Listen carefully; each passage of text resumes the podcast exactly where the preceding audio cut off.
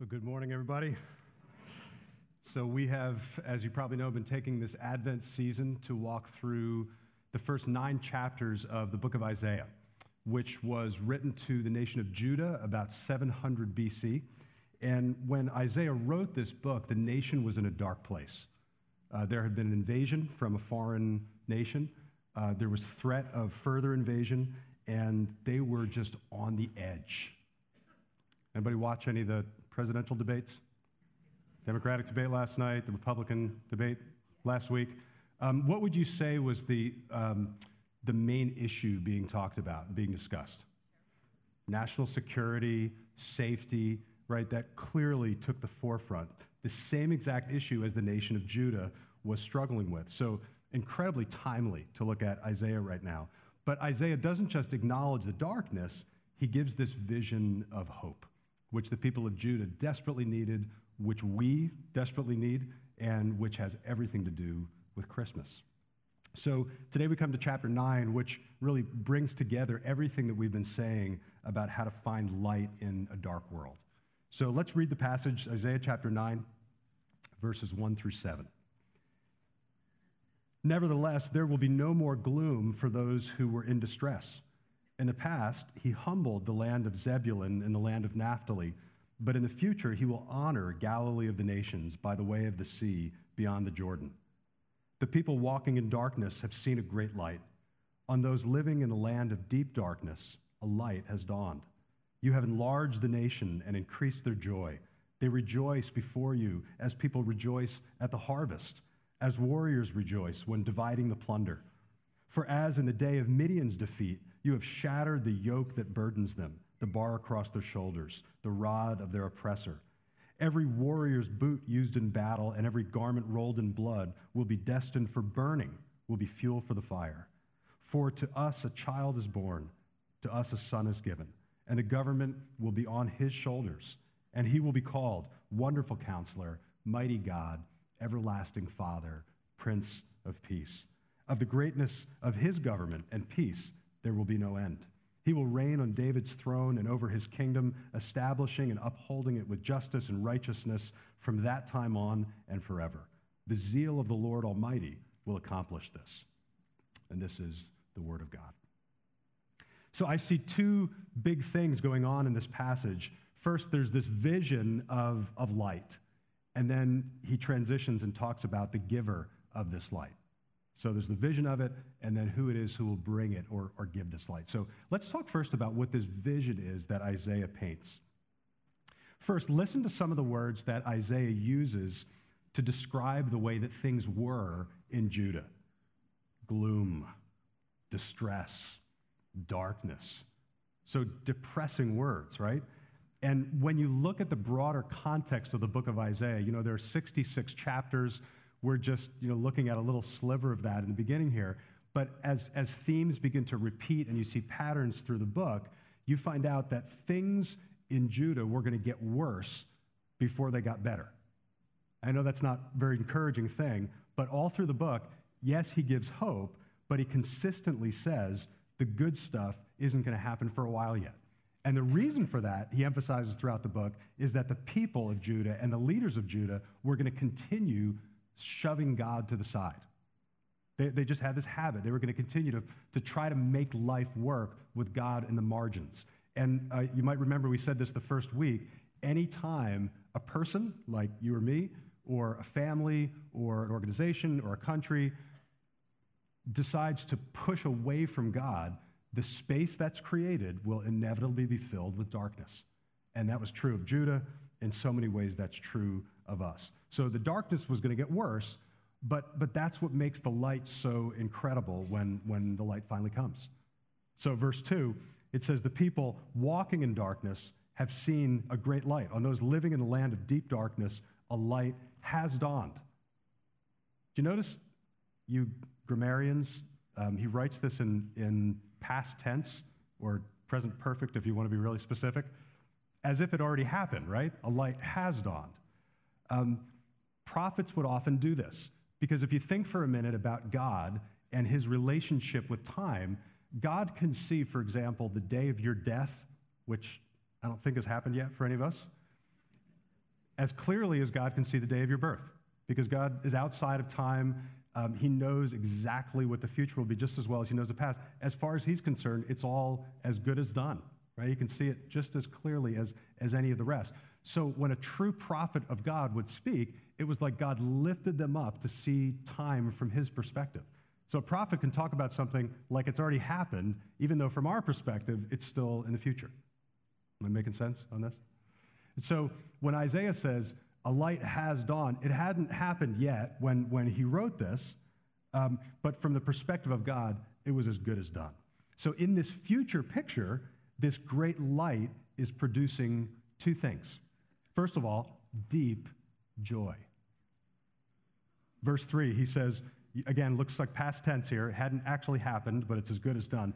You have enlarged the nation and increased their joy. They rejoice before you as people rejoice at harvest or as warriors rejoice when dividing the plunder. So he gives these two images that they would have been familiar with of, of joy.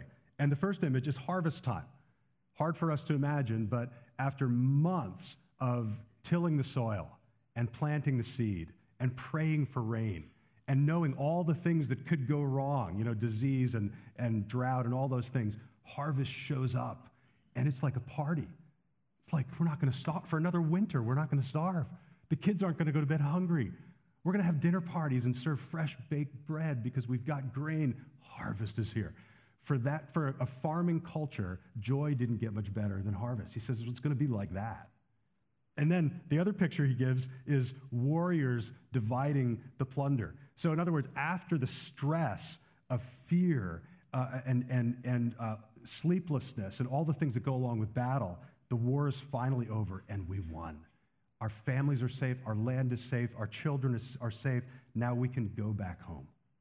You ever see a soldier returning home after doing battle? I mean, it's hard to, to beat the joy of a moment like that, right? So when this light comes, it will bring deep, deep joy. And then, secondly, when this light comes, it will bring lasting peace. Verse 5 Every warrior's boot used in battle and every garment rolled in blood will be destined for burning. It'll be fuel for the fire. In other words, there will come a day when army boots and combat uniforms just literally won't be needed anymore. Can you imagine that? Um, last week, one of the news programs did a, a um, kind of a man in the street interview, and I think it was in New York City. And the question they were asking people is honestly, do you think there will ever be a time when war will be completely over, complete world peace? And this is different than I've seen people respond other times in history. The majority of people said, I don't think it's ever going to happen. And they showed the, the interview with one guy, kind of the, the, uh, the follow up with him, and they said to him, why don't you think it's ever going to happen? And he said, human nature. Said there just seems to be something in people that wants to create conflict. I think it's a very perceptive comment. And so here's what Isaiah is really saying this light that's coming will actually have the power to transform human nature so radically that war will actually cease. It's a tremendous concept. So when this light comes, he hasn't told us what the light is yet, Something about this light will bring us deep joy and lasting peace. Do you know anyone who doesn't want those things? You know, eh, do you know a single person who just goes, nah, joy, peace, not my thing? I, I prefer misery, war. Everybody wants this, right? The question is, what does it take? It's the, like the question of, of the ages, right? What does it take to bring the thing that all of us deep down want and long for, and maybe talk about Christmas more than any other time of the year. How is it possible? So let's talk about this second point the bringer of light. Verse 6 says, For to us a child is born, to us a son is given, and the government will be on his shoulders. So the joy and the peace that every human heart longs for will be made possible, he says, when a certain child is born. Just listen to the different names that are assigned to this child Wonderful Counselor, Mighty God, Everlasting Father, Prince of Peace. Apparently, the child would be more than just an ordinary human, right? I mean, you don't go around calling kids Mighty God or Everlasting. Evidently, the person you're talking about is more than, than a mere mortal. And the obvious question is who could possibly live up to that description? Only one person. So when you open up the New Testament and you start reading the first gospel, you soon come to these words Matthew chapter 4, beginning in verse 13. Leaving Nazareth, he went and lived in Capernaum, which was by the lake in the area of Zebulun and Naphtali, to fulfill what was said through the prophet Isaiah. Land of Zebulun and land of Naphtali, the way of the sea beyond the Jordan, Galilee of the Gentiles, the people living in darkness have seen a great light. And on those living in the land of the shadow of death, a light has dawned. So here's what, here's what Matthew was saying the light that Isaiah was talking about, who would enter into this world as a child and through his life bring to people deep joy and lasting peace, is Jesus. Do you believe that? I know a lot of you do. I mean, that's, that's why you're here today. But there's something in this Isaiah 9 passage, I think the thing that's the strongest, that's emphasized the most about this light that's easy to miss. And if you miss this, I, I think you missed the best part of Christmas. So look again at verse 4, Isaiah 9, verse 4. For as in the day of Midian's defeat, and just a, a, just a little parenthesis here if you know the story of, of, uh, of Gideon uh, back in Judges chapter 6, when God used him as a very unlikely leader to defeat Midian, um, it was a situation where something very small and seemingly powerless, God whittled it down to 300 people fighting for Israel, defeated a formidable Midianite army. So he's comparing it to this time in Israel's history when this seemingly powerless, insignificant force was able to defeat an incredible enemy. He says, just like in those days, you have shattered the yoke that burdens them, the bar across their shoulders, the rod of their oppressor. So it seems like Isaiah is picturing the darkness in this world almost like a slave master. You see that? So it's like we have this yoke on our neck. It's like we've got this rod uh, across our shoulder that people, someone's making us carry stuff on, and we've got this other rod that's beating us. Anybody ever feel like you're getting beat down by the darkness of the world? It's what this is, is picturing. But then look, when this light comes, he'll do this drastic thing it says he will shatter the yoke. Won't just, won't just set a good example, he won't just inspire us to help ourselves, he himself will free us. That's what this is talking about. So if we don't view Christmas as the story of how God has come to free us, I say we're missing the best thing about Christmas. The other day, I was watching The View on TV. Did he really just say that? Yes, it's a show where um, five very opinionated women sit around and argue about things. And I, will be honest, I wasn't actually watching it when it aired. I saw a clip of it the next day, but I'm so happy that I did because here's what happened. I'm going to tell you about The View this last week. They showed this billboard, which is being posted around the country now. It's put out by the American Atheist Association. And the billboard says, ready? Go ahead and skip church. Just be good for goodness sake. Happy holidays. And Joy Behar, the, go- the, the host, not the ghost, the host of the show, um, was asking the other panelists, Does this offend you? Should this offend people? And I think the most interesting response was from Candace Cameron Bure. Anybody remember Candace Bure? She used to be on Full House, remember? And she's grown up and she's, uh, she's very open about her Christian faith. And she said, I'm not offended by that at all. In fact, I'm incredibly grateful because it gives me perfect opportunity to talk about the gospel.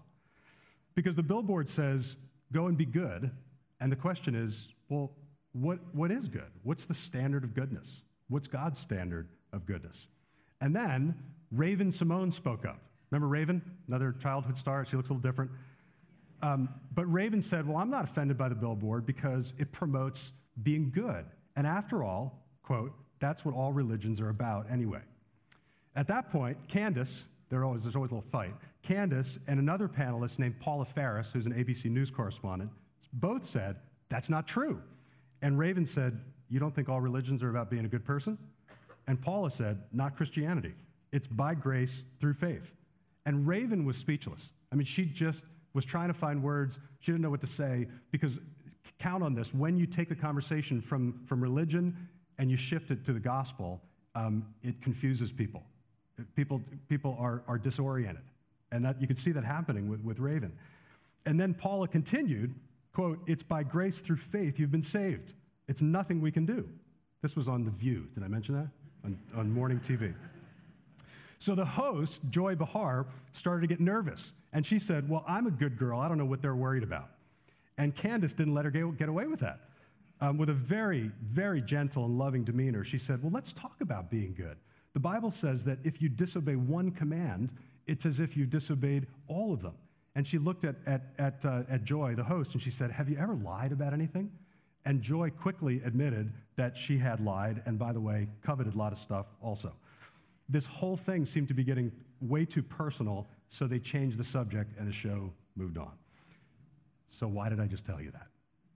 Because that little discussion was so revealing of why most people miss the best part of Christmas. Because I really think that in the mind of so many Americans, they believe that they're pretty good people and that Jesus, just like every other great religious leader, came into this world to inspire us to just keep on being good. And I've got to tell you, if that's all Christmas is, I'm bored already, and we don't really have anything to celebrate this week. But the light that Isaiah promised and who showed up in Bethlehem did not come to inspire pretty good people to just be a little bit better. He came to people who were being held captive by sin. He came to liars and coveters and prejudiced people, whose, by the way, whose lying and coveting and prejudice were making the world a really dark place, people like me, and he came to shatter the yoke of sin. Because when Jesus went to the cross, right, he didn't stay a baby. When Jesus grew up and he went to the cross, he absorbed in himself the power of sin that God held against us rightfully. And he took our place and took God's judgment for our sin. And by doing that, he shattered the power of sin in our lives. And so when we look at that, if we will just humble ourselves and stop pretending that we're pretty good people, and ask for God's forgiveness. He forgives us. He fills us with His power to begin to live differently. That I can celebrate on Christmas. That's good news. That's something drastic that's been done for us. So the question is when does this vision of Isaiah get fulfilled? I mean, when does the world see this, this deep joy and this lasting peace that Isaiah is talking about? Well, it will be completely fulfilled when Jesus returns one day.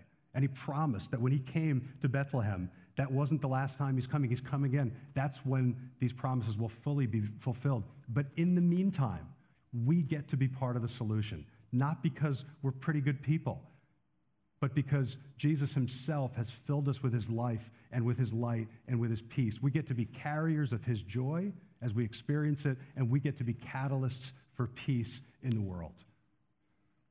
And as we continue to take the focus off of ourselves and off of our own goodness and just point people to Christ and, and remind everyone that Christmas is not about me being good for God. It's about how incredibly good He was to us when He sent Christ. As we do that, the world will be a brighter place. That's why Jesus came. That's what Christmas is all about. Would you rise? We're going to close in prayer.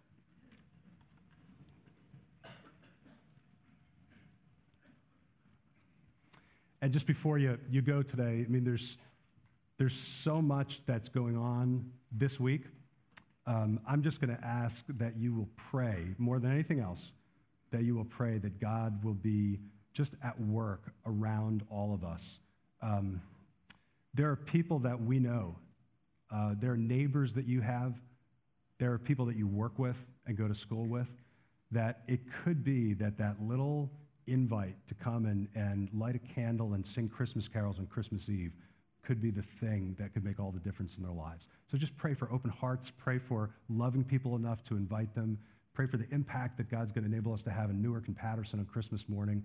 Um, it's, a, it's a beautiful week, um, and it highlights everything that Isaiah is saying that the light has come and that we get to just point people to him all over the place this week uh, in a very unique way. So let me just lead us in praying for that. Father God, thank you so much that Christmas is not about us just trying to be pretty good. Lord, how, how unfulfilling that would be and how powerless that would be. Thank you that a Savior has come who broke the yoke that makes us slaves to sin by going to the cross and rising victorious. Lord, I pray that as we sing Christmas carols and as we worship you this Christmas, our minds would, would make that line, that straight line from the cradle of Bethlehem to the cross of Calvary. And that because of that, Lord, we would just be more excited to point to you and to, to hold you forth as the answer that everyone needs. Lord, we and all of our friends want deep joy and lasting peace. And I pray we would humbly hold forth Christ as the one who can bring those. Lord, would you bless all that you're going to do through us this week? I pray that your light would shine brightly through us. I pray for peace and joy on everyone in this room. It's in the name of Christ I pray. Amen. Amen. God bless you. Hope to see you Christmas Eve.